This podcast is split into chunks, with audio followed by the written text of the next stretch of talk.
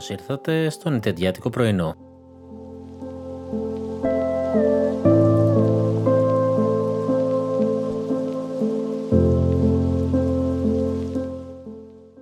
Το μόνο καθαρά Nintendo podcast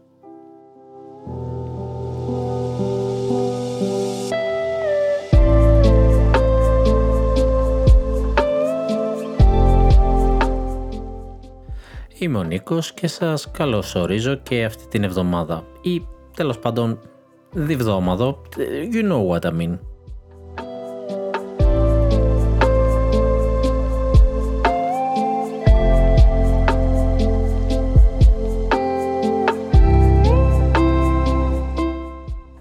Η αλήθεια είναι αυτές τις ε, δύο εβδομάδες έχουν μαζευτεί αρκετά νέα με τα πιο φρέσκα να έχουν να έχουν συμβεί ε, λίγη ώρα πριν και είναι το Master Hunter Rise event ε, για το Sunbreak.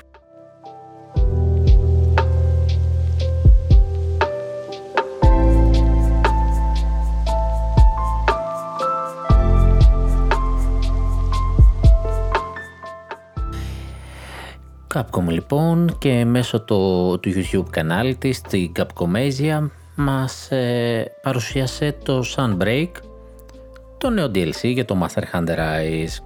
Μας είχε υποσχεθεί να μας δώσει πληροφορίες, ξέρουμε ότι κυκλοφορεί το καλοκαίρι, ε, δεν ξέρουμε πάρα πολλά, δεν ξέραμε πάρα πολλά, πλέον ξέρουμε τα πάντα.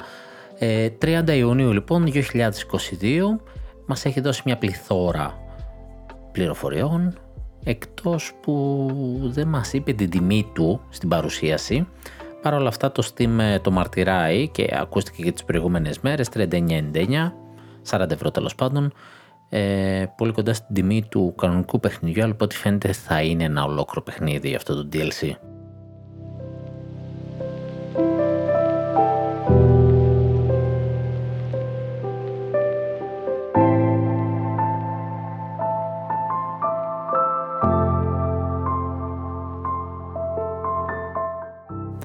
Ας αρχίσουμε λοιπόν από τα βασικά. Θα είναι digital γιατί είναι DLC. Θα υπάρχει και download card ε, μόνο στην Ιαπωνία. Θα μπορείς δηλαδή να αγοράσεις μια κάρτα, θα έχει τον κωδικό και θα προσθέτεις ψηφιακά και πάλι το DLC σου. Δεν, γίνεται, δεν θα βγει κάποια ας πούμε, έκδοση παιχνίδι με DLC μαζί, το οποίο θα περίμενα είναι η αλήθεια για τον λόγο παιχνίδι και θα του πήγαινε γιατί προς το τέλος παρουσίασης μας είπε ότι θα χρειαστούμε και 13 γίγα έξτρα χώρο. Τα οποία 13 γίγα ε, θα έρθουν σαν update είτε πάρετε το DLC είτε όχι γιατί θα φέρει αλλαγές, θα φέρει balancing ε, στα όπλα. Οπότε δεν το γλιτώνετε και κάπου εκεί είναι που νιώθω ανόητος που το πήρα physical και όχι digital. Ε, γιατί άμα είναι να πιάσω 13 γίγα συσκευή μου έξτρα ε, θα τα πιάσω συνολικά για όλο το παιχνίδι και όχι απλά για ένα update.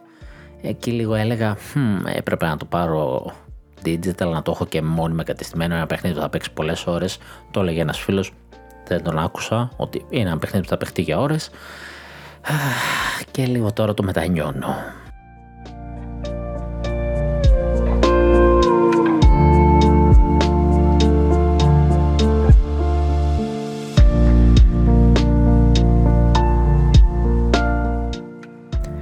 30 Ιουνίου λοιπόν ε, δεν σας χαριστεί το παιχνίδι, μια καινούργια περιοχή αλλά συνεχίζει να έρχεται μετά τα γεγονότα του κεντρικού παιχνιδιού, μετά τα Rainbow τις επιθέσεις λοιπόν που είχαμε στο Kamura Village και πάμε σε μια τελείως καινούρια περιοχή. Πλέον ε, είμαστε στην Citadel, ταξιδεύουμε και με πλοίο μας δείχνει έτσι φάσεις αλλά από, που μοιάζουν έτσι και λίγο με παλαιότερα Master Hunter. Ε, έχουμε νέο story, Έχουμε νέους χαρακτήρες, μας έδειξε κάποιος από αυτούς τους χαρακτήρες.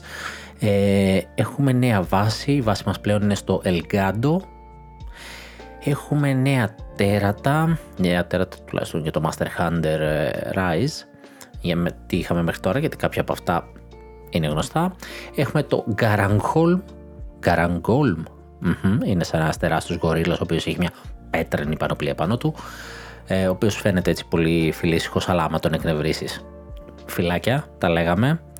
Έχουμε τον Λου, Λουνάγκαρον, οποίο, το οποίο είναι ένα τετράποδο το οποίο είναι του πάγου, φτιάχνει μια σπίδα πάγου. Blood Orange Bisaten, το άσταλος με τον ηλεκτρισμό, ε, ένας ε, Legendary δράκος, ο Malzenop, το είδαμε και στο τρέιλερ και άλλα πολλά. Έχουμε νέα actions, νέα hunting actions, νέα wirebug actions. Το wirebug ήταν ένας μηχανισμός ο οποίος έσωσε το Rise, ξεκίνησε από το World και εξελίχθηκε περισσότερο στο Rise.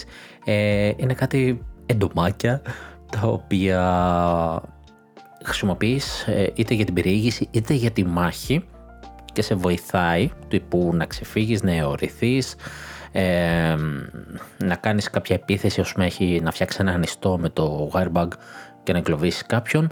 Εδώ τώρα μας έδειξε και κάποια πλάνα εξερεύνησης πολύ διαφορετικά, να σκαρφαλώνουμε σε τείχους, να αιωρούμαστε, δηλαδή πολύ exploration με το wirebug, ένα βήμα πιο πέρα. Ήταν, ήταν πολύ ενδιαφέρον. Μας έδωσε ένα rank, το Master Rank θα ξεκλειδώσει με το DLC. Ε, κυκλοφορεί έκδοση standalone, standalone τα λέμε, θέλει το Monster Hunter Rise. Απλά υπάρχει και η Deluxe έκδοση που συνήθως όπως και στο βασικό παιχνίδι δείχνει κάποια, δίνει κάποια cosmetic αντικείμενα κυρίως ε, τα οποία δεν είναι υποχρεωτικά. OK. Okay. Αν θέλετε να στηρίξετε το παιχνίδι και γενικά ότι βγάζει σε extra DLC πέρα από το μεγάλο story, το massive expansion που μας έδωσε τώρα που είναι δεύτερο παιχνίδι στην ουσία ε, όλα τα είναι cosmetic, δεν είναι υποχρεωτικά. Φυσικά για να έχετε πρόσβαση ξαναλέω πρέπει να τελειώσει το βασικό παιχνίδι, πρέπει να παίξετε συγκεκριμένα την αποστολή στο HR7, στο επίπεδο στο rank ε, του Hub 7, ε, το Quest Serpent, Serpent Goddess of Thunder. Είναι το φινάλε ας πούμε για να προχωρήσετε περαιτέρω. Φυσικά υπάρχει έκδοση ε, Master Hand Rise και Sunbreak σετάκι είτε digital και τα δυο ήδη με το Master Hand Rise να είναι στα 40 ευρώ αυτή τη στιγμή έκπτωση. Ε, το ίδιο συμβαίνει και στο Steam οπότε είναι μια καλή εποχή να πάρετε τουλάχιστον το βασικό να το παίξετε να το έχετε παίξει και εκεί ποντάρει να τραβήξει κόσμο, κατεβάζει την τιμή. Κάτι που μου λέει ότι θα κάνει και κανένα, καμιά μόνιμη πτώση τιμής του βασικού ε, και θα τα ενώσει μαζί σαν παιχνίδια. Ε, σε physical θα συνεχίσει να, να θα κυκλοφορήσει όπως ανέφερα πριν, απλά δεν θα υπάρχει μέσα στο κασετάκι ε, το expansion. Θα είναι δηλαδή το physical του βασικού παιχνιδιού όπως είχαμε μέχρι τώρα και απλά θα έχει ένα download code, μια κάρτα με κωδικό για το expansion. Αυτό μάλλον θα είναι η Ιαπωνία. Αυτά στις έτσι εκδόσεις ε, που θα κυκλοφορούν. Τι άλλο είδαμε όμως.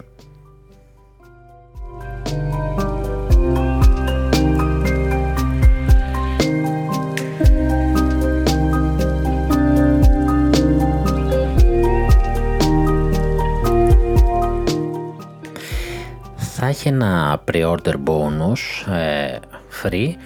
Ε, αυτά τα layer armor, τα layer armor είναι πανοπλίες οι οποίες δεν είναι πανοπλίες, είναι απλά οπτικές και αυτές cosmetic, να μοιάζεις ωραίος, αλλά δεν κάνει κάτι actual στο παιχνίδι. Ε, στο παιχνίδι έχετε το Palamut και το παλικό σας, το οποίο είναι ένα σκύλο και μια γάτα. Και το Layer Armor θα είναι να μοιάζει με σκύλο και γάτα, να μην φοράει δηλαδή πανοπλία, να είναι απλά ένα σκύλος και απλά μια γάτα. Ε, μέχρι στιγμής μας έχει δώσει πάρα πολλά τέτοια δωρεάν και από collaboration ας πούμε με το Mega Man, το σκύλο. Ή είχε ένα skin που γινόσουν ο Akuma από το Street Fighter. OK, okay, εντάξει, είσαι Capcom. Θα τα κάνει και αυτά. Και θα συνεχίσει να τα κάνει. Είπε στο, σε 10 μέρες, 25 του μηνός, θα μας δώσει και άλλο υλικό για το base game. Και αφού κυκλοφορήσει το DLC θα γίνεται το ίδιο και με το DLC. Θα δίνονται δηλαδή κάποιες αποστολές extra για να ξεκλειδώσει κάποια πραγματάκια κλουπού κλουπού. Μέχρι τότε είπε να σε βοηθήσει λίγο να τελειώσει το παιχνίδι και ναι, δεν σου κάνει το παιχνίδι πολύ εύκολο, ας το πούμε. Δεν σου ξεφτιλίζει, απλά σου λέει: Αν θες να μπεις τώρα και να ξεκινήσεις λίγο γρήγορα για να πάρεις μια δυνατή αρχή, το οποίο έχει κάμποσο καιρό, υπάρχει το Defender ε, ε, Skill 3, ε, Skill 3, Weapon 3 σε όπλα με αρκετά καλό attack. αντίστοιχα και οι πανοπλίες με αρκετά καλό defense, έτσι plain απλά όπλα και τέτοιο και πανοπλίες, αλλά με πολύ ωραίο το βασικό stats που θέλουν, το attack και το defense. Για να ξεκινήσεις, προφανώς για να βγάλεις γρήγορα τις αποστολές οι οποίες είναι η solo, που είναι το village rank σου, και μετά να πας στο hub που είναι το online κομμάτι αφού έχεις μαζέψει κάποια υλικά. Ε, από ό,τι καταλαβαίνω θα πέφτουν και πιο εύκολα υλικά ε, πετρώματα. Ε, ανέφερε κάποια πραγματάκια τέλος πάντων ώστε να μπορέσεις να κάνεις λίγο πιο γρήγορα πρόοδο. Δεν σου κάνει μπάλα στο παιχνίδι, θεωρώ. Απλά σου, σου το κάνει έτσι ώστε αυτός που θα μπει τώρα να προλάβει μέχρι το καλοκαιράκι που εντάξει προλαβαίνει είναι 6 μήνες αλλά να γουστάρει λίγο να μπει λίγο άμα θέλει λίγο πιο γρήγορα να το προχωρήσει έχει και πολύ υλικό ρε παιδάκι μου και εγώ δηλαδή έχω μείνει πίσω και κάποια στιγμή που θα έχω αρκετό χρόνο το αργότερο το καλοκαίρι όταν θα έρθει το DLC μα μπορεί τότε στη χειρότερη να το πιάσω, να ολοκληρώσω και το hub μου, να το ανεβάσω και να πάω στο DLC. Ε, αρκετά υλικό, αρκετά, αρκετά ενδιαφέρον ε, όλα αυτά που έδειξε. Ε, εντάξει, Capcom καλά το πάει, μέχρι τώρα πουλήσε καλά από παιχνίδια, τώρα πουλάει καλά από DLC.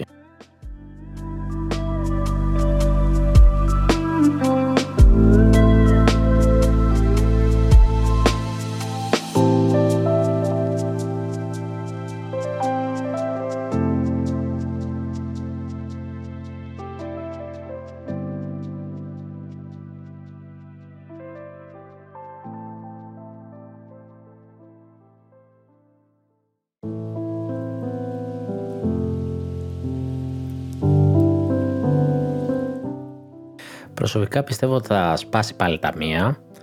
Ε, τουλάχιστον οι μισοί που έχουν πάρει το παιχνίδι θα πάρουν και το DLC και θα πάει και καλά και θα συνεχίσει και την ξέφρενη του πορεία στο Switch και παρά την κρίνια της εταιρείας ότι θέλει ως βάση το PC ε, γιατί τελευταία φορά που έδωσε νούμερα κατά το Γενάρη ακόμα ήταν στα 8 εκατομμύρια πωλήσει, όπου τα 7,5 εκατομμύρια ήταν στο Switch. Δεν θα βαρεθώ να το λέω μετά από το χαστούκι της Capcom που είπε θα έχω ως βάση μου το PC. Ήταν μια μεγάλη κυκλοφορία για το Switch, ήταν μια κυκλοφορία που παίζει να έχει συμφωνηθεί από πριν κυκλοφορήσει το Switch και να επηρέασε το να έχει λίγο παραπάνω μνήμη RAM όπως έχουμε πει σε προηγούμενο επεισόδιο και τους ευχαριστούμε. Ε, φαίνεται πόσο καλοδουλεμένο είναι δεν ξέρω αν οι πισάκιδες μείναν απογοητευμένοι από το παιχνίδι στα γραφικά του γιατί κρατήθηκε πίσω από το Switch. Ε, πάντως το παιχνίδι είναι παιχνίδερος.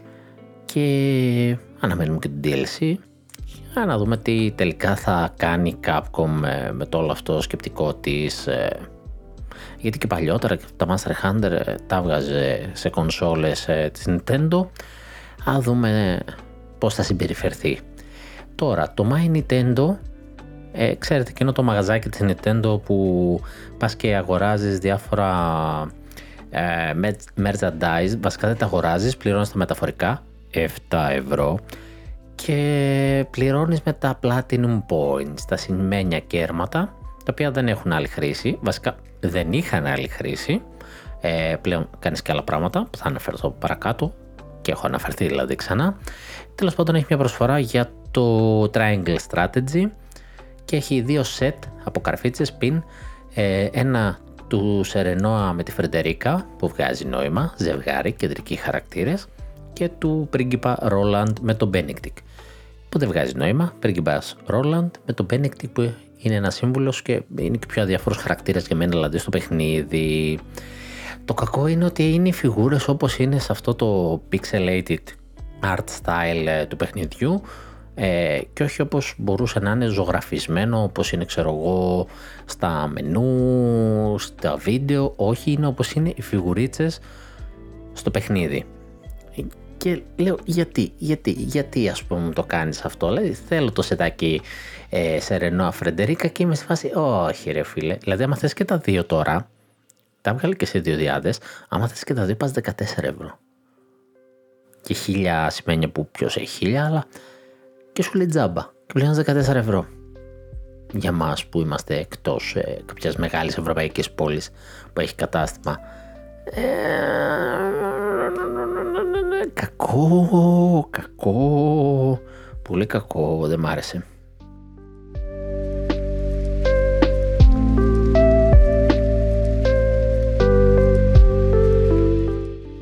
όπως είπα 25 του μηνός ε, θα έχει φέρει υλικό αποστολές για το Master Hunter Rise αλλά τι άλλο έχει εκείνη την ημέρα; Kirby Αχ, ακόμα δεν έχουν βγει τα review, το embargo σπάνε γύρω στις 23 αλλά ε, ας πούμε ότι ακούμε ότι το παιχνίδι είναι πολύ καλό ότι δεν είναι εύκολο όπως φαινόταν στο demo και γενικά θα είναι ένας δυνατός τίτλος και ας είναι Kirby.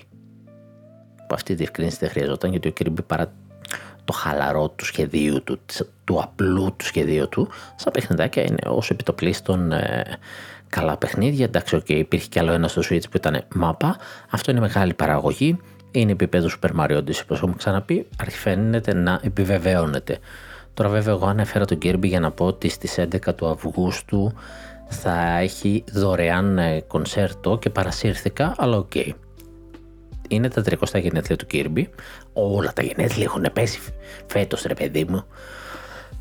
25, 30, όλα στρογγυλά φέτος. Λοιπόν, anniversary concert λοιπόν θα είναι stream ε, ε, μέσω ίντερνετ δωρεάν. αυτό έλειπε να πληρώνουμε.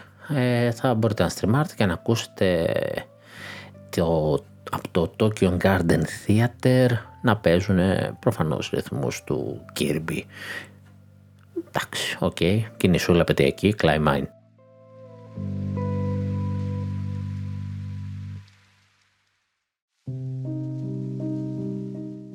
Βέβαια, τώρα κάποιος θα πεταχτεί και θα πει «Ναι ρε φίλε, αλλά το Zelda δεν πήρε συναυλία. Εντάξει, δεν πειράζει το Zelda, πήρε Game Watch».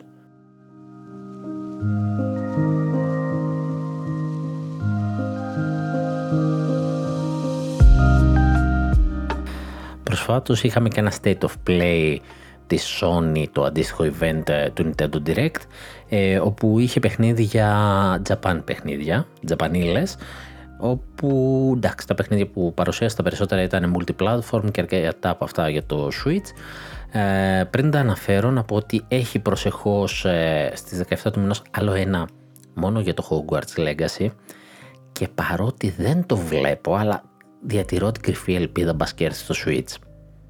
Δεν ξέρω αν θέλω βέβαια, θα ήθελα να είναι ένας δυνατός τίτλος με φοβερά γραφικά. Γενικά θέλω να βγει φοβερός τίτλος, γουστάρω Harry Potter, αλλά επειδή λέει multi-platform κρατάω μια μικρή αυτή, δεν είμαι σίγουρος αν έχουν αναφέρει ότι είναι ε, για Sony Microsoft μόνο ή γενικά έτσι, δεν το θυμάμαι, αλλά έτσι μια μικρή πισινή.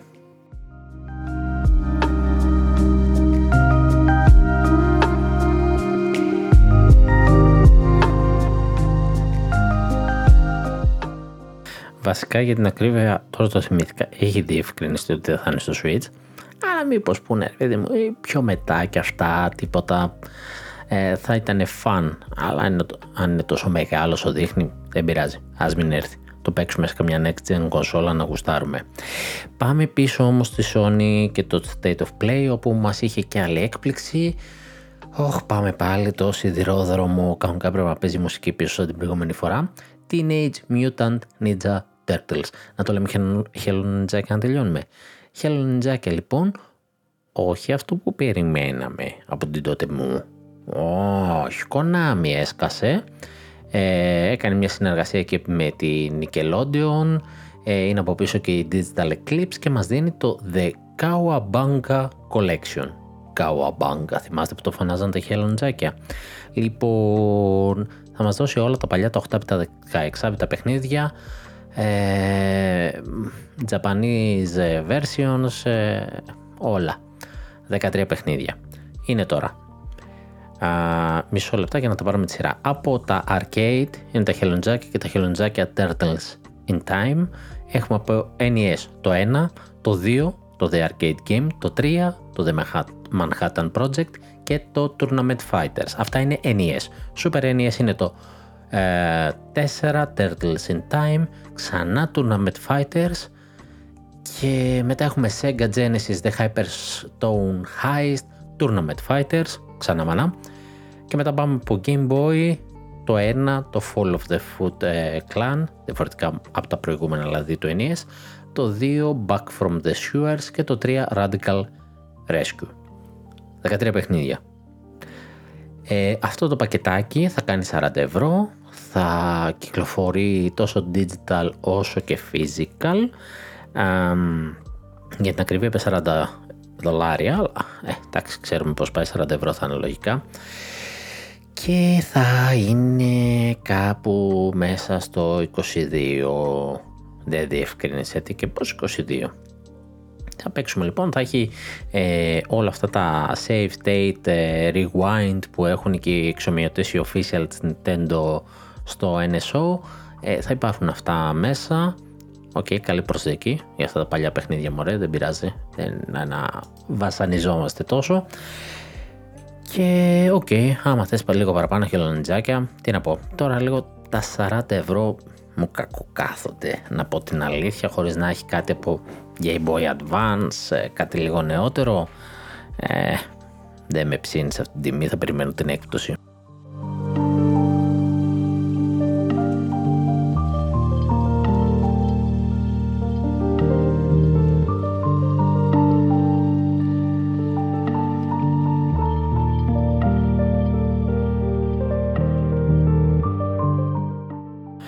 Τώρα, το BAM, BAM, τέλος πάντων, ε, από ανακοίνωση έτσι που έκανε παρουσίαση στον κόσμο είναι το JoJo's Bizarre Adventure All Star Battle R αυτό. Μισό να εξηγήσω. Αυτό βγαίνει το φθινόπωρο του 22 και είναι από το γνωστό άνιμε JoJo. JoJo. Ε, αν δεν έχεις δει το JoJo, JoJo's Bizarre Adventure, τραβαντές το λίγο. OK. Okay έχει, είναι φασάρα. Ε, το βλέπουν πάρα πολύ στην Ελλάδα. Έχει διαδοθεί, υπάρχουν memes. Ε, OK, okay. ο Τζότζο είναι ένα ωραίο άνιμε. Αυτό το παιχνίδι τώρα υπήρχε το 2013 και θα το ξαναφέρει αναβαθμισμένο ε, και είναι fighting. OK. Okay. Νέα combos, νέα support attacks, ε, tag teams, ε, όλα αυτά και λέει ότι είναι ένα μεγάλο παιχνίδι στο franchise, για το franchise, βασικά το μεγαλύτερο παιχνίδι του franchise, πόσα έχει, έχει. Και είναι και fighting, δηλαδή να μας δώσει κάτι σε Dragon Ball, Naruto που έχει και story, να πω ναι, τέλος πάντων έχει 50 χαρακτήρες από όλα τα story arcs ε, του anime. Και θα έχει, λέει, θα ζήσετε δημοφιλείς μάχες από κάθε ιστορία, άρα μήπως έχει και το story το περιέγραψε σαν ένα fighting, αλλά μάλλον πάμε σαν, ε, σαν το Naruto που παίζεις και το story και κάνεις μάχες ε, κανονικά. Είσαι εσύ με τον αντίπαλο, ξέρω εγώ, με όποιον είναι ε, για να παίξει το story και μετά έχεις και το κλασικό το fighting, ε, μάλλον τέτοιο στυλ θα είναι, αυτό θα βγάζει και νόημα, να έχει και πάρα πολλές σκηνές από το παιχνίδι. Το μεγαλύτερο λέει στο franchise. Και ξαναρωτάω εγώ, αυτό το κάνει CyberConnect 2. Η γνωστή που κάνει όλα αυτά τα anime-based fighting games. Η οποία ανακοίνωσε πριν μήνες ότι τον Φεβρουάριο κάποια στιγμή θα μας πει για ένα παιχνίδι που είναι μάλλον για το καλοκαιράκι και θα μας συνταράξει. Μας είπε για το Demon Slayer, το οποίο υπήρχε το παιχνίδι θα το φέρει στο Switch. Τώρα μας λέει το Jojo. Είναι κάποιο από αυτά είναι κάτι άλλο. Τι, τι, τι, τι φάση. Θέλει λίγο να μας πει. Δεν ξέρω. Πάντως το παιχνίδι μας λέει ότι θα έχει modes. All Star Battle Mode, Arcade Mode, Online Mode, Versus Mode, Practice Mode, Gallery Mode. Άρα θα είναι φάση Naruto, Dragon Ball, όχι Dragon Ball, Dragon Ball παίζει τελείως διαφορετικά, το Kakarot. Ε, αν έχετε παίξει το Naruto που είναι το πιο σύνηθες θα είναι τέτοια φάση.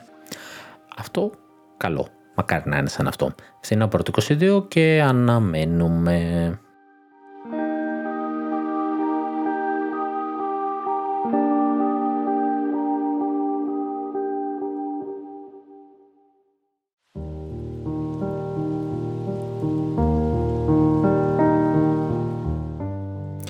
Λοιπόν, και ξανασκάει άλλη μία ανακοίνωση από τη Sony για από τη Square Enix βασικά. Δύο παιχνίδια του Square Enix, το ένα όμως είδα να έρχεται στο Switch, το Diofield. Uh, The Diofield Chronicle. Πολύ fast triangle strategy, uh, μόνο που έχει καλά γραφικά. Large Scale RPG, έρχεται στο Switch, Ε, λέγεται Diofield Chronicle. Είναι κλασικό turn-based strategy παιχνίδι. Ε, έχει φτιαχτεί από μια ομάδα βετεράνων developer developers στο strategy. Οπότε λες ok καλό θα είναι ε, σχεδιασμός από Taiki που έχουν κάνει τα Lord of Vermillion, concept art από τον κάμικο Kamiko τον Final Fantasy 12 και 13 σενάριο από τον Οσίμα του Fire Emblem Awakening. Και λες είμαστε σε καλά χέρια. Τώρα γιατί διάλεξε να κάνει ξανά μια τέτοια φάση, γιατί παίζει πάλι, τώρα θα μου πεις από, τον, από τα μεγαλοεπίβολα project της που δεν πήγανε καλά, καλύτερα να πάει σε κάτι πιο safe. Δεν ξέρω. Το παιχνίδι μας λέει ότι είναι σε ένα μοναδικό κόσμο που ανακατεύει φαντασία, medieval αλλά και μοντέρνες επιρροές ε, κάτω από τη δυναστεία της ε, Σαϊτάμ, το βασίλειο της Αλετέιν, στο νησί Ντουοφίλτ, Παναγία πολλά ονόματα. Ε, έχει, είχε λοιπόν ειρήνη για 200 χρόνια, αλλά νέες δυνάμεις, μοντέρνα μαγικά, ε, πρόκειται να αλλάξουν αυτή την όλη φάση. Μας λέγεται το βασίλειο της Αλετέιν ότι είναι πλούσιο σε jade, σε, ε, τι είναι αυτό, ζαφύρι, όχι, ε, ρουμπίνι, όχι, ένα από αυτά μωρέ. Ε, πολύτιμος λίθος, ε, το οποίο είναι βασικό υλικό για τη μαγεία και για ξόρκια και γίνεται όλη η φασαρία γι' αυτό, Triangle Strategy, δηλαδή λίγο να σταματήσω να διαβάζω. Triangle Strategy, μόνο πει και μάλλον για τα λάτι. Βέβαια έχει φάση γιατί εκεί το αλάτι το θεωρούν μία ένα από τα τρία βασίλεια το θεωρούν θεϊκό δώρο ε, κυριολεκτικά. Τέλος πάντων, στο τέλος θα πω γι' αυτά.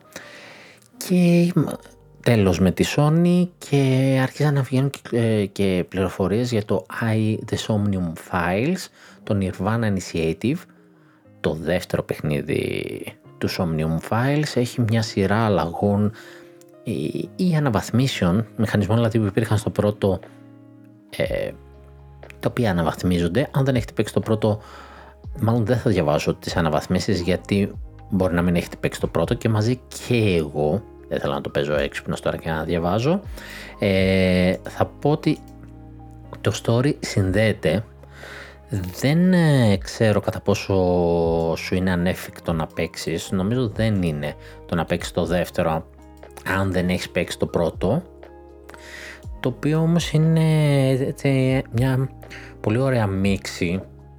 Έτσι, πολύ περίεργο παιχνιδάκι και νομίζω θα ήταν πολύ ενδιαφέρον να το παίξετε και εγώ που γενικά στα adventure είμαι πίσω είναι λίγο από αυτά τα detectivικά που λέω εγώ πρέπει να βρεις τι έχει συμβεί μόνο που σε βάζει όντως στην έρευνα να ψάξει στοιχεία ε, έχει ένα έτσι περίεργο μηχανισμό λοιπόν είναι ένα mystery adventure game και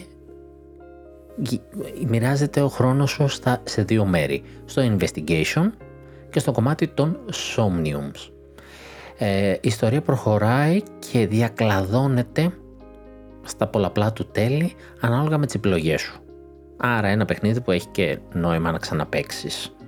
Ακόμα, εν, ακόμα και ένα adventure έτσι που συνήθως δεν είχε και γι' αυτό λόγω οι τιμές τους φεύγανε αβέρτα ε, μπορείς να το ξαναπαίξεις. Είναι ακόμα στο Game Pass να υπενθυμίσω για ποιον έχει Xbox. Ε, κατά τα άλλα κανονικά μπορείτε να το αγοράσετε. Κάνει και συχνά, τώρα τελευταία έχει μπει και σε εκπτώσεις που δεν έκανε. Ε, λοιπόν, προχωράς λοιπόν την ιστορία, οι επιλογές σου καθορίζουν το τέλος, έχει πολλαπλά τέλη και ε, θα έχεις λέει την πλήρη εικόνα του παιχνιδιού, του πρώτου παιχνιδιού με το να ξαναπαίξεις ε, το παιχνίδι. Άρα έχεις σκοπό να το ξαναπαίξεις, δεν δεν έχεις πλήρη κόρα, εικόνα. Απλά, ποια είναι η διαφορά του; Αντί να το ξεκινήσεις από την αρχή, μας λέει, ξανά και ξανά για να δεις τα διαφορετικά μονοπάτια, ο παίκτης έχει την επιλογή όταν διακλαδώνεται η ιστορία να δει προς τα που διακλαδώνεται. Ποιο παιχνίδι το έχει κάνει αυτό; Α, σαν το Life is Strange το πρώτο. Σκεφτείτε το. Δηλαδή εκεί που πάει να, να διακλαδώσει μπορείς να γυρίσεις να δεις και να διαλέξεις το μονοπάτι που θα ακολουθήσεις. Δεν χρειάζεται απαραίτητα να το ξαναπέξει. Παρ' όλα αυτά, μπορείς να κάνεις την επιλογή σου να το ξαναπέξει και να δεις και που θα οδηγηθεί γιατί έχει πολλαπλά τέλη. Απλά δεν σου είναι τόσο έκπληξη τα άλλα μονοπάτια. Ε, στην έρευνά σου έχεις τον παίκτη σου, τον Detective Kaname Tate, ο οποίος χρησιμοποιεί μια Artificial Intelligence, την AIBA, και έχει X-Ray Vision, την ισχύ, έχει Zoom, ε, ό,τι αφορά τέτοια abilities για να κάνεις την έρευνά σου.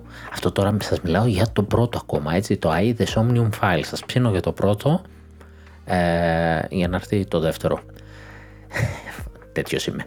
Λοιπόν, το άλλο το κομμάτι είναι τα Somnium κομμάτια, το οποίο είναι ένα, όπου ο Data χρησιμοποιεί ένα μηχάνημα, το Sync ε, Machine, και μπαίνει σε μνήμες υπόπτων ε, και παίρνει πληροφορίες από εκεί πέρα. Έχει και εκεί μηχανισμούς να βρει στοιχεία, να πάρεις πληροφορίες, λύνεις γρίφους, άρα έχουμε αυτό το παιχνίδι εκεί ανάμεσα. Το οποίο έχει και ένα χρόνο, έχει 6 λεπτά, δεν είναι μπάντε λέστε. Οπότε ένα πάρα πολύ ήδη ενδιαφέρον παιχνίδι που θα έρθει η συνέχεια του. Ε, η συνέχεια έχει να κάνει με την ιστορία αυτή, ήταν οι μηχανισμοί. Ε, στο παιχνίδι όμως ε, έρχεται να εκλίνεται ο Ντάτε στο πρώτο παιχνίδι να ερευνήσει τον θάνατο της Σόκο όπου το μάτι της ε, αφαιρέθηκε πριν το θάνατό της. Ε, κάτι που είχε χάσει και ο Ντάτε ο ίδιος. Ε, βρίσκει την κόρτη Μιζούκη, δεν μπορεί να μιλήσει, τραυματισμένη, αρχίζει ερευνά. Ε, τέλος πάντων, από ό,τι θυμάμαι, δεν θέλω να κάνω λάθος τώρα, κοντοστέκομαι, αλλά από ό,τι θυμάμαι βρίσκει και ένα πόδι που... ένα πόδι μόνο του. Ψάχνοντας την υπόθεση, βρίσκει ένα πόδι κάποιο μέλος, νομίζω είναι πόδι, ε, και κυνηγάει έναν ε, ψυχοπαθή.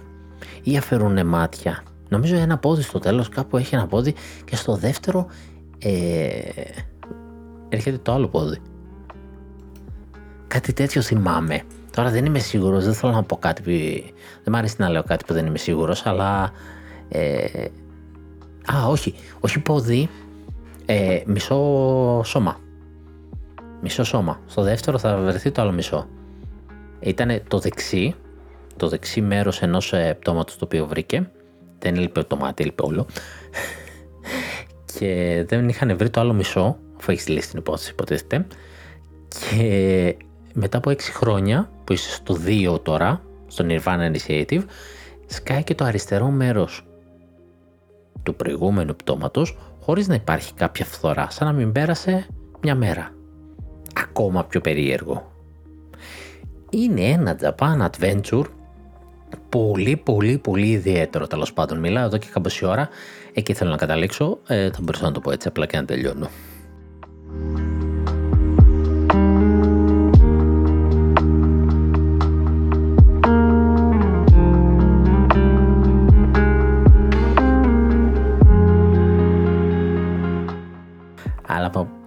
Δεν είχαμε και τη φλιαρία μου, πώς θα γέμιζε επεισόδιο. Βέβαια, ήδη. Είμαστε. Είμαστε, είμαστε. Έχει περάσει η ωρίτσα και πάω παρακάτω λοιπόν γιατί έχω και άλλα θεματάκια. Ε, Mario Kart 8 Deluxe, ε, το Booster Course, οι extra πίστες που δίνει δηλαδή, είναι διαθέσιμες το πρώτο μέρος, το πρώτο κύμα στις 18 Μαρτίου, έτσι πλησιάζουν οι μέρες και αν θέλεις να το κατεβάσεις θα πας μέσα από το, είναι ήδη διαθέσιμο για preload, θα πας μέσα στο Nintendo eShop σου, θα βρεις το Mario Kart 8 Deluxe ε, το Booster Course και θα έχει δύο κουμπάκια, ένα προς αγορά και ένα προς κατέβασμα εφόσον έχεις το Expansion Pack.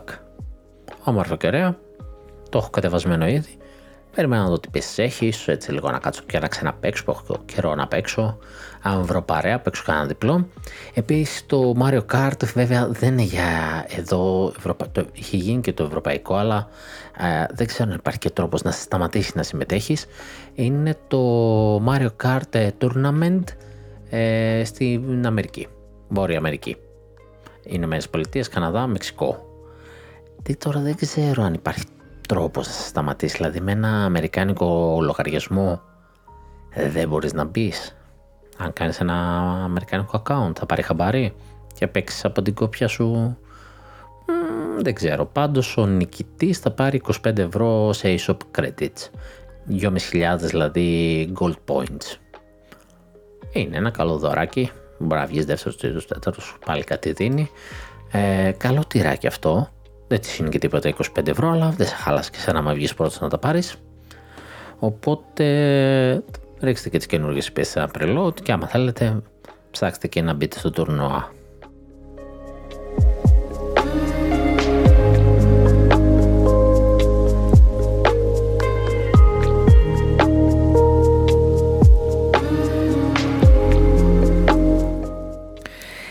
παιχνίδι που έχουμε πάρα πολύ καιρό να ακούσουμε και όλοι λένε και λένε και λένε και πλέον έχουμε φτάσει στο ανάποδο σημείο, να μην ρωτάνε που είναι, είναι το Hollow Knight το Silksong. Το πρώτο παιχνίδι έκανε εντύπωση, Metroidvania ε, και έχουν υποσχεθεί τη συνέχεια του για το 22 και μαθαίνουμε από την Makoto Koji που δίνει τη φωνή στη Hornet ότι ότι η ηχογράφησή της έχει τελειώσει. Ότι οι φωνές έχουν γίνει. Δεν είναι απαραίτητα ενδεικτικό, αλλά ίσως είναι μια μικρή ένδειξη ότι είναι στα τελειώματά του, έρχεται, ε, μάλλον το δούμε και αυτό, πού θα μου πεις, φθινόπορο και αυτό έχει γίνει ένας χαμός εκεί. Με τα delay, με το ένα με το άλλο, ε, πάμε πολύ κατά εκεί. Εντάξει, OK. Okay. Ε, εν συνεχεία έχουμε και το Pokemon όπου δίνουν δύο δωράκια εκεί πέρα στα, στα Brilliant Diamond και Shining Pearl. Θα έρθει σήμερα, σήμερα 3η 15, ε, θα έρθει το βραδάκι ένα καινούργιο update, το 1.3 και θα σου δώσει την ευκαιρία να πιάσεις τον Arceus και τον Darkrai. OK, okay. ο Arceus ούτως ή άλλως είναι η θεότητα της περιοχής του Brilliant Diamond και του Shining Pearl. Ε, Φαντάστηκα, δεν το έχω ολοκληρώσει. Φαντάστηκα ότι είχες την επιλογή του ή άλλως. σω απλά μην έχει την επιλογή να το πιάσεις, δεν ξέρω. Ε, μαζί με το update θα βρείτε και κλασικά ψάχνοντας τα mystery gifts το φλάουτο που θα σου ανοίξει την περιοχή. Αν έχεις τελειώσει όμως με το Hall of Fame και έχεις εκεί στην Elite 4, ε, θα σου ανοίξει μετά την περιοχή να πας να συναντήσεις τον Άρκιος και να τον πιάσεις ε, και τον Dark Cry που Επίσης θα πάρεις ένα member card ε, αντικείμενο και θα είναι διαθέσιμο μεταξύ λέει New Moons.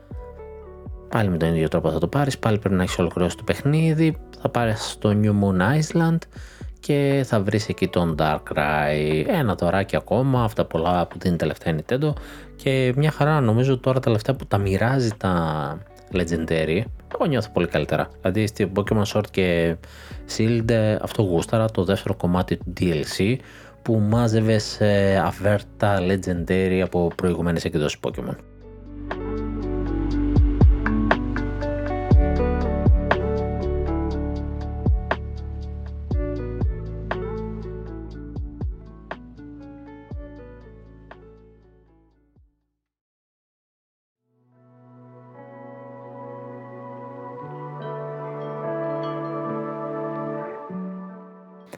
Μια που λέμε για Konami, ε, όχι τώρα, πριν λέγαμε για Konami, για τα χελονιτζάκια, αλλά ξέχασα να πω ότι η Konami με το Yu-Gi-Oh! έχει πλέον ξεπεράσει τα 20 εκατομμύρια downloads.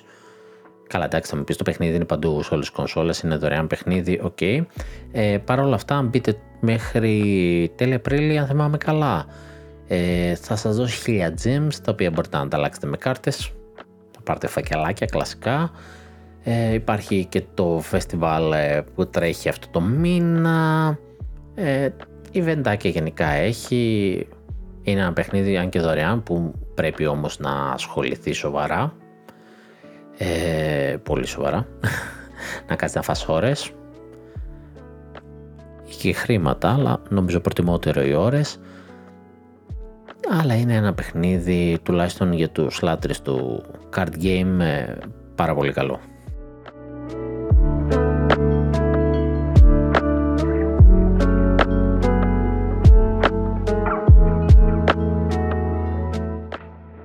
Ένα άλλο έτσι racing game που λέγαμε πριν για το Mario Kart, δεν το ακουμπάει το Mario Kart, αλλά κυκλοφόρησε τώρα το Final Fantasy Chocobo GP και έχει πέσει πάρα πολύ κράξιμο. Ε, νιώθουν ότι το παιχνίδι είναι λες και είναι ένα mobile game και μιλάμε περισσότερο προς το τι χρεώνει πώς το χρεώνει. Υπάρχει μια δωρεάν ε, light έκδοση. Υπάρχει μια έκδοση που κάνει 50 ευρώ. Ε, αγοράζεις πίστες ξέρω εγώ αυτοκίνητα τι αγοράζεις. Ε, τέλος πάντων έπαιξε, έπεσε κράξιμο. Έχει και battle pass τέτοια πράγματα. Και κράξανε λοιπόν οι χρήστες γιατί φανταζόταν κάτι πιο χαλαρό σε παιχνίδι. Η εταιρεία βγήκε να τα μαζέψει λίγο, έδωσε ένα δωράκι εκεί πέρα, αλλά μέχρι στιγμής δεν ξέρω αν θα αλλάξει κάτι, δεν έχει αλλάξει κάτι. Απλά έδωσε ένα δωράκι και φάση σας ακούμε νομίζω. Ε, είδα πριν από λίγο να κυκλοφορεί και κάποιο ερωτηματολόγιο, ερωτηματολόγιο του τύπου πείτε μας τι δεν, μας, τι δεν σας αρέσει, ε, τύπου τι να διορθώσουμε και άλλα τέτοια. Ε, δεν ξέρω τώρα αν σώζεται και με τέτοιους αντιπάλους κιόλας ειδικά στο Switch δύσκολα είσαι.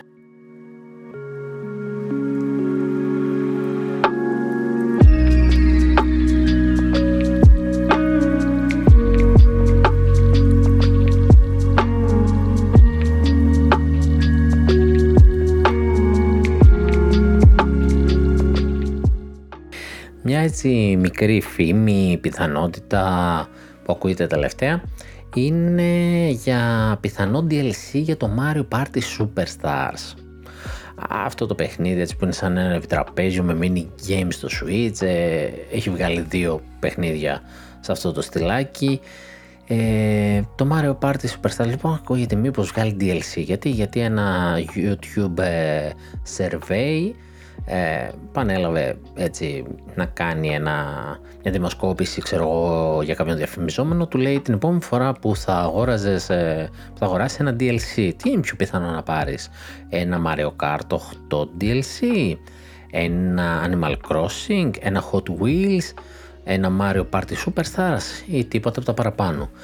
Και δεν ξέρω για το Hot Wheels αλλά όλα τα άλλα έχουν DLC για να πάρεις. Το Mario Party Superstars όμως δεν έχει Άρα μήπως κάτι παίζει. Και επίσης οι data miners είχαν βρει extra boards στο παιχνίδι ε, σε κάποια τελευταία update και κάποια placeholders για να μπουν άλλα board. Και υποθέσαν ότι θα υπάρξουν επόμενα board. Δεν ξέρω τώρα αν θα είναι πληρωμή δεν θα είναι. Ε, νομίζω θα παίξει πάρα πολύ τώρα το σύστημα του Mario Kart. ε, που ήδη στο Mario Party υπάρχει ολόκληρο παιχνίδι το οποίο είναι από τα προηγούμενα boards ε, νομίζω θα παίξει αυτό. Δηλαδή και στο Mario Kart βλέπεις παλιές πίστες από προηγούμενα τα φέρνει, τα δίνει και μέσα στη συνδρομή μήπως κάνει κάτι τέτοιο. Φέρει κάποια extra boards, μήπως θα δώσει και αυτά μέσα από τη συνδρομή και όλα με λίγα άλλα.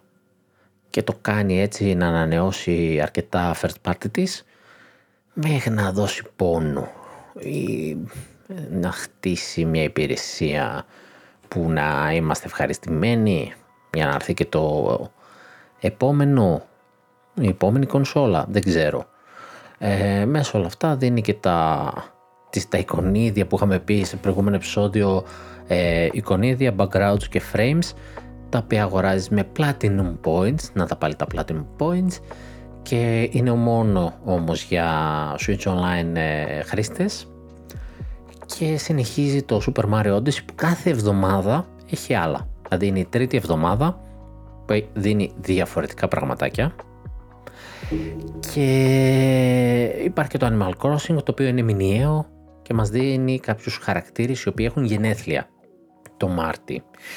Τώρα εδώ εγώ έχω ξεχάσει να πω για το Master Hunter Rise ότι εδώ και μέρες και κοντεύει να τελειώσει υπάρχει για τους Nintendo Switch Online ε, συνδρομητές υπάρχει το trial. Ένα από τα καλύτερα trial που έχει δώσει. Ένα trial που έχει νόημα και είναι και έκπτωση μαζί.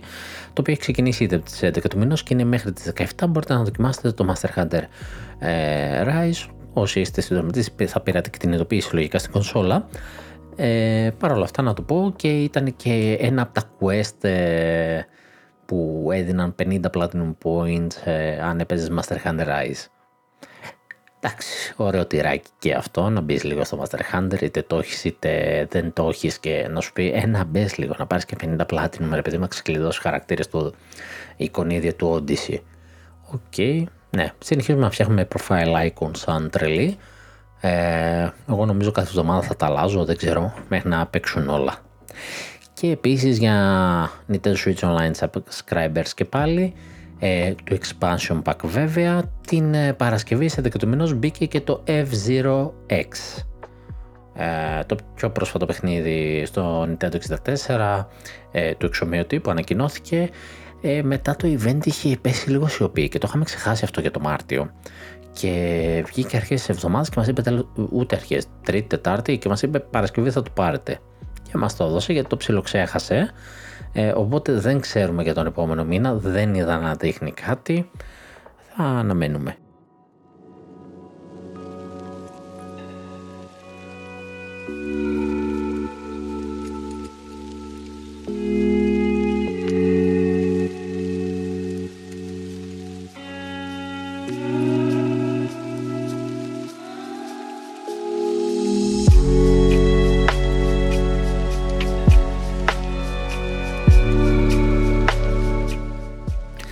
μέσα σε όλα αυτά έτσι που συμβαίνουν γύρω μας ε, ήρθε και το Advance Wars Advance Wars 1 και 2 Reboot Camp. Α, το remake αυτό, remaster των παλιών παιχνιδιών Advance Wars το οποίο τρώει δεύτερο delay. Το πρώτο delay ήταν ότι δεν ήταν ε, έτοιμο. Ε, και περιμέναμε ημερομηνία. Και τώρα βγαίνουν και μας λένε ξέρετε τι ήταν για 8 Απριλίου αλλά τώρα με τον πόλεμο στην Ουκρανία καλό θα είναι να με το κυκλοφορήσουμε και τους δίνουν παράταση σε άγνωστη ημερομηνία. Απ' τη μία λες μπορεί να είναι και μόφα και να τους βόλεψε και να μην είναι έτοιμο, αν και ήδη είχαν προσθέσει και υλικό. Και όταν λέω υλικό εννοώ τις ε, φωνές σου χαρακτήρες που βάλανε ένα vocalization ε, Οπότε λογικά ήταν έτοιμο, δηλαδή η Intelligence Systems πρέπει να δουλεύει και στους υπόλοιπους τίτλους τώρα, στον επόμενο τίτλο της, για να μην ασχοληθεί άλλο με το Advanced War, χρονικά δηλαδή δεν βγάζει νόημα να ασχολείται ακόμα. Ε, απ' την άλλη εντάξει είναι και ένα παιχνίδι καθαρά πολέμου, tanks, μπαζούκα, ε, βλέπεις στρατιώτες με πλήρη ανάρτηση, βλέπεις tanks με αστεράκια τύπου ρωσικά, χτυπάει λίγο ήταν μια έτσι direct ε, κατάσταση και υπενθύμηση του πολέμου. Ίσως δεν ήθελε να το κάτι τέτοιο. Δεν βγάζει και πολλά πολεμικά παιχνίδια, είναι αλήθεια, σε σχέση με άλλους ε, developer ε, ή κονσόλες ή άλλες κονσόλες. Οπότε μάλλον δεν ήθελα να ασχοληθεί περαιτέρω.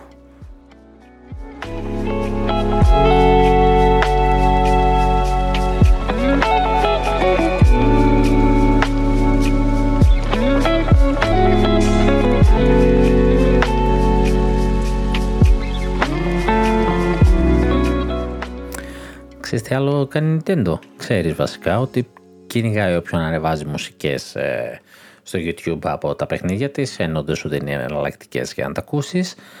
Και η Square Enix έκανε την έκπληξη και έκανε ένα μεγάλο update στο κανάλι του στο YouTube και ε, μάλλον ξεκίνησε ένα YouTube κανάλι Square Enix Music και έδωσε 5.500 τραγούδια. Ε, μέσα είχε κατευθείαν τραγούδια από Final Fantasy και άλλα franchise, είχε special mood mixes, σαν αυτά που παίζω εγώ από πίσω. Βέβαια δεν μας είπε μπορούμε να τα χρησιμοποιήσουμε, έχουμε άδεια να, να βάλω έτσι background κανένα. Ε, live performance, πολύ ωραίο και αυτό ενδιαφέρον θα είναι. Ε, έχει διάφορα playlist, είναι 5.500. OK, okay. πάτε λίγο ακούστε, Ειδικά το Final Fantasy πιστεύω θα είναι φοβερά. Είδαμε και στους Ολυμπιακούς ε, στην Ιαπωνία ε, έπαιξε η μπάντα βασικά μόνο από παιχνίδια έπαιζε αλλά κάποια στιγμή έπαιξε Final Fantasy όπως και το Dragon Quest και πορώθηκα.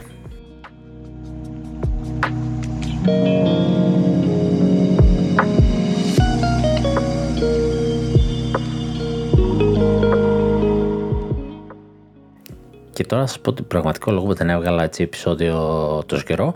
Γιατί με το που έβγαλα το προηγούμενο έτσι αρχές του μήνα, ε, έσκασε ένα update το οποίο είχα ανακοινώσει και περιμέναμε και είναι το update του Dragon Ball Z Kakarot το, το Card Warriors, δηλαδή ένα update το οποίο προσθέτει ένα extra παιχνίδι μέσα στο παιχνίδι, ένα card game, ένα Dragon Ball card game, το οποίο είναι και online, ένα extra mode, το οποίο είχε αργήσει, δεν υπήρχε στην αρχή, στο αρχικό release του παιχνιδιού στο Switch, σε υπόλοιπες κονσόλες υπήρχε. Ένα, να και τι δεν έβγαλε επεισόδιο γιατί καθόμουν λιώνω αυτό. Όχι εντάξει, ψέματα λέω. Triangle Strategy λιώνω και θα σας πω σε λίγο γι' αυτό. Ε, Nintendo Switch Online επίσης να προσθέσω ότι έκανε update η εφαρμογή έχει αλλάξει λίγο στυλ και παρότι πάλι για να μιλάμε με τους φίλους μας την ώρα που παίζουμε είναι συγκεκριμένα παιχνίδια συμβατό και είναι πάλι μέσω αυτής της εφαρμογής η εφαρμογή ανανεώθηκε και έγινε πολύ πολύ πιο προσβάσιμη ρε παιδιά. Έχει αλλάξει όλο το design της εφαρμογής. Ε, μπορείς να δεις ποιο φίλοι σου είναι online ε, μπορείς να δεις τα friend code, τα friend code ε, των φίλων σου. Ε, σαν να έχεις, μπορείς να δεις τι παίζουν δηλαδή πώς είναι το αντίστοιχο κομμάτι στο προφίλ σου πάνω που πας στο εικονίδιο και βλέπεις φίλους σου ποιοι είναι online τι παίζουν έτσι ας πούμε εγώ βλέπω αυτή τη στιγμή ότι ο τάδε παίκτης παίζει αυτό το παιχνίδι ο άλλος παίκτης παίζει αυτό το παιχνίδι οι υπόλοιποι απλά δεν είναι online. Ε, και έχεις όλο αυτό το, το ωραίο κομμάτι. Βέβαια πάλι από κάτω Super Smash Bros, Animal Crossing και Splatoon 2 είναι τα τρία παιχνίδια που μπορείς να παίξεις και να μιλάς μέσω του voice chat της εφαρμογής. Ε, το οποίο βέβαια πλέον σε αρτάρεται πολύ πιο εύκολα. Ε, βλέπεις εκεί και το δικό σου friend code. Μπορείς να κάνεις ένα copy κατευθείαν από εκεί και να τελειώνεις. Τέλειο.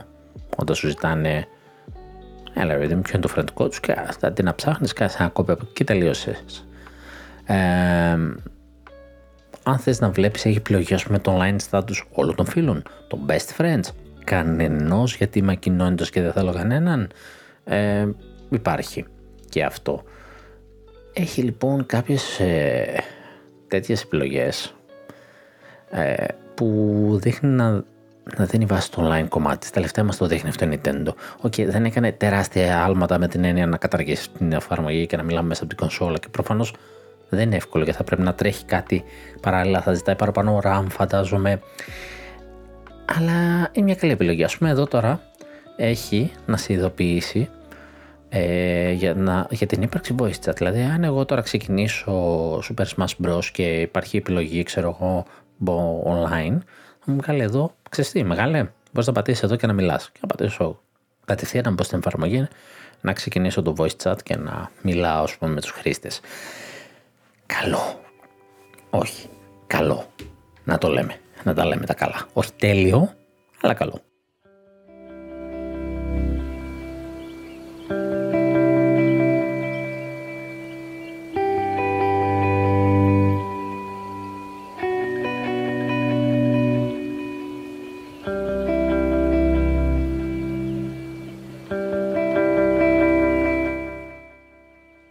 Για να δούμε τώρα, με τι ασχολήθηκα. Ε, ασχολήθηκα με το Dragon Ball Z Kakarot, OK. Okay. Έπαιξα λίγο και με αυτό. το Card Warriors δουλεύει μια χαρά. No problem. Όπως ήταν αναμενόμενο και γενικά η εφαρμογή είναι καλοφτιαγμένη το παιχνίδι. Έπαιξα πολύ λίγο και το έχω ανεβάσει βίντεο το Getsu Fuma Den ένα roguelite το οποίο ήταν στο NES ε, και έχει γίνει ε, remaster εδώ στο Switch ε, πολύ ιδιαίτερο ιαπωνικό με ένα σαμουνα, σαμουράι που κυνηγάει να σώσει τον αδερφό του από κάτι σκελετούς παντού θανατικό δεν συμμαζεύεται και μαζεύει ψυχές και ο ίδιος και αναβαθμίζεται. Και το έχω πει εγώ στο βίντεο δεν είναι καλά ο τύπος. Ε, Triangle Strategy. Ε, χαμός το παιχνίδι. Δεν ξέρω αν πρέπει να μιλήσω τώρα ή να μιλήσω μελλοντικά. Ε, νομίζω πατάει κάτω το Octopath Traveler. Έχει αρκετό story, να τα πούμε και αυτό. Ε, δηλαδή δεν το λες απλά ένα εμπλουτισμένο turn-based ε, strategy που απλά έχει έτσι αρκετό story, είναι μεγάλο κομμάτι του παιχνιδιού. Είναι εξίσου κομμάτι του παιχνιδιού, ε, έχει και ένα τύπου exploration δικό του, ε, το λες ένα visual novel με turn-based μάχες. Μάλλον κάπως έτσι θα είναι το Digimon που θέλουν να βγάλουν γιατί έτσι το περιγράψανε. Ίσως τώρα καταλαβαίνω πως τη φάση ήταν το Digimon και αδειμονώ ακόμα περισσότερο. Δεν θα πω παραπάνω, δεν θα πω γιατί ήθελα να παίξω μερικές ώρες ακόμα και ετοιμάζω και το review μου, γραπτό review στο nintenders.gr ε, ίσως το κάνω στο επόμενο επεισόδιο και έχω και το Disco Elysium το οποίο πήρε και άλλο update και ξέχασα να δω τι update ήταν γιατί είχε κάποια μικρό θεματάκια στην κονσόλα ε, ως λογικό λόγω μέγεθος οθόνης ε, καλά γενικά είπαμε το παιχνίδι παίζει και σε το στιέρα πλέον ε, αλλά ήταν κάποια πράγματα να διορθωθούν πολλά διορθωθήκανε ε, ήδη. Υπήρξαν μεγάλα update. Το χθεσινό δεν ήταν πολύ μεγάλο, η αλήθεια είναι. Οπότε μπορεί να μην ήταν και τίποτα σημαντικό. Ε, Παρ' όλα αυτά το παιχνίδι το πήρα day one σε digital γιατί δεν μπορούσα να περιμένω το physical. Το οποίο physical κυκλοφορεί τώρα, κυκλοφόρησε, κυκλοφορήσε λίγο. Βγήκε καθυστερημένο, βασικά ψέματα, κυκλοφόρησε για το είδα σε χέρια Χριστών. Ε, δεν το πήρα για να μην περιμένω μέχρι τώρα και δεν κατάφερα να το ξεκινήσω και δεν το ξεκινάω γιατί δεν θέλω να το ξεκινήσω πολύ. Είναι ένα μεγάλο παιχνίδι.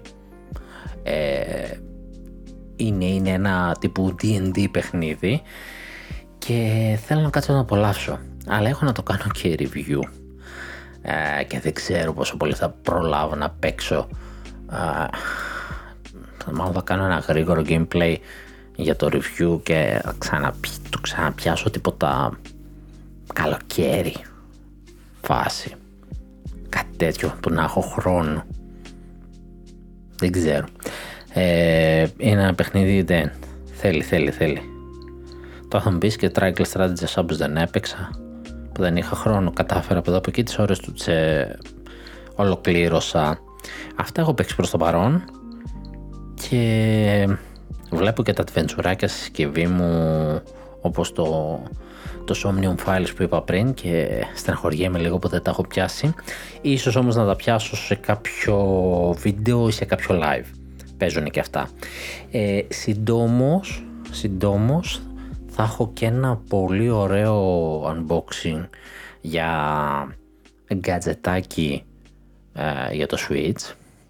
Ε, είναι Ελλάδα, περιμένω μου στα χέρια μου. Λογικά μέσα στις επόμενες μέρες θα το έχω στα χέρια μου να κάνω ένα unboxing, ένα, έτσι μια πρώτη εικόνα ε, να το πω, να το πω, είναι δύο χειριστήρια σαν το Hori Split Pro, αλλά εναλλακτικά. Το Hori Split Pro, αν το λέω σωστά, είναι δύο μεγάλα ε, χειριστήρια το οποίο κουμπώνει στη θέση του Joy-Con, βγάζει τα Joy-Con, ώστε να τα πιάνει καλά στο χέρι σου, κάνει εκείνο το grip και όχι όπως εγώ με τη θήκη ε, και είναι αρκετά μεγάλο ώστε να παίξεις ε, πιο σοβαρά παιχνίδια πιο άνετα, να έχει καλύτερο σταυρό, να είναι τα κουμπιά πιο αραιά, να μην έχεις drift. Συμβαίνει και αυτό. Ε, είναι μια δημοφιλής επιλογή της χώρη, αλλά δεν έχουν gyro, δεν έχουν δόνηση, δεν έχουν τέτοια πράγματα. Βρήκα λοιπόν μια εναλλακτική τους, μια κόπια τους, τα οποία έχουν δόνηση, καλά όχι HD Rumble, δόνηση και gyro. Ε, γιατί εντάξει, άμα δεν μπορείς να παίξεις και κανένα έτσι shooting λίγο και να σημαδέψεις με το gyro, πλακία. Ή με το tox, ξέρω εγώ, στο Breath of the Wild. Χωρίς gyro δεν πας πουθενά στο Breath of the Wild. Οπότε ξέρω ότι μάλλον είναι καλά. Παρ' όλα αυτά θα το κάνω ένα βιντεάκι, να τα παρουσιάσω ε, αν έχω χρόνο θέλω να κάνω και λίγο αλλαγή το setup μου πώς θα κάνω το βιντεάκι. Αλλάξω λίγο το σημείο, το, τον τρόπο λήψης, την κάμερα, όλα αυτά. Ελπίζω να έχω χρόνο να προλάβω να τα στήσω. Ε, και φυσικά θα ακολουθήσει και review και σε επεισόδιο θα αναφερθώ και γραπτό και αυτό θα πάει στο Nintendo Ε, σίγουρα είναι ένα αυτό. Και μετά κάποια στιγμή, αν λύσω αυτό το κομματάκι το πώς να τα γυρνάω εύκολα, για τα προηγούμενα που έκανα τα unboxing ήταν πολύ dirty, ε, και άβολα για μένα. Δεν ξέρω αν ήταν ωραία οπτικά για σας. Ε, χρωματικά δεν μου άρεσαν. Ε, δηλαδή τα βίντεο που έκανα unboxing, τα χρώματα της κάμερας δεν ήταν πιστά. Ε, Παρ' όλα αυτά σιγά σιγά είναι κάτι που είναι από την αρχή του κανάλιου αυτό και του podcast. Είχα σκεφτεί να κάνω κάποιες παρουσιάσεις επιτραπεζίων τα οποία θα δούμε έτσι πώς θα συνδυάζουν, δηλαδή τύπου αν σ' αρέσουν ε, turn-based strategy, αν σου δείξω το μερικά παιχνίδια. Και μου έρχεται και ένα έτσι πολύ ωραίο τη σειρά Tiny Epic, που όπως λέει ο τίτλος είναι μικρά σε μικρό κουτί, βγάζεις ολόκληρη παιχνιδάρα. Ε, είναι και ένα να μου έρθει και αυτό επίσης μέσα αύριο λογικά το έχω στα χέρια μου και το σκέφτομαι να ξεκινήσω από εκεί, θα δούμε. Έχω πράγμα. Χρόνο δεν έχω. Εντάξει.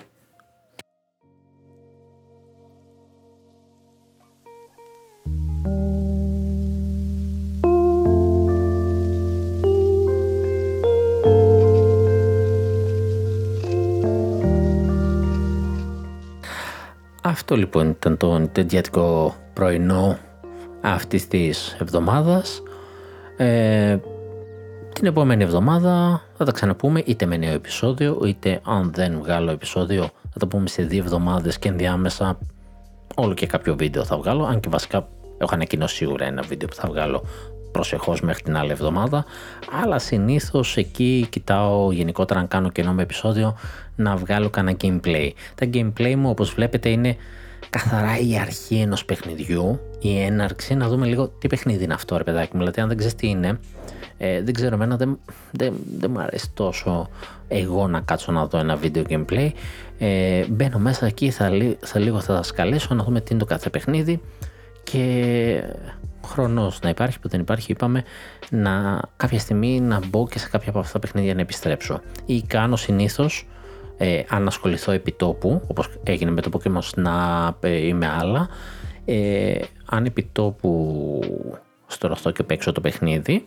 παίζω off camera για να είμαι έτσι άνετος στο κρεβατάκι μου και αυτά και προχωρήσει το παιχνίδι, θα δείχνω λίγο πώς είναι το παιχνίδι πιο μετά, αφού έχει ξεκλειδώσει πράγματα, όχι στο αρχικό του. Ε, όπως έκανα πούμε στο Kichufu Maden, έδειξα το πρώτο πρώτο και τώρα δεν θα κάτσω άμεσα να παίξω, αλλά άμα κάτσω και παίξω και προχωρήσω το παιχνίδι, θα σας δείξω λίγο πώς είναι το παιχνίδι πιο μετά, πιο προχωρημένα. Ε, συνήθως έτσι κάνω τα gameplay μου και έχω σκεφτεί και για live αλλά δεν ξέρω αν μπορώ να κάτσω για ώρα. Συνήθως κάθομαι μια ωρίτσα, το γράφω σε βίντεο και το ανεβάζω. Ε, αυτή είναι η φάση μου. Ε, τώρα δεν ξέρω αν θέλετε και κάποιο live ή να συνεχιστεί σε τέτοιο στυλ βίντεο ή να είναι μεγαλύτερο το βίντεο ή πιο οργανωμένο τύπου ετοιμάς το σενάριο ρε φίλε και αλλά πες μου το είναι το μου και μου ξεκινάς το παιχνίδι. Είναι μια εναλλακτική το πώς να κάνεις το, το gameplay. Ε, εγώ το κάνω πιο χήμα. Ε, προτάσεις από κάτω σε σχόλια, κατά τα άλλα να είστε καλά και θα ξαναπούμε στο επόμενο επεισόδιο.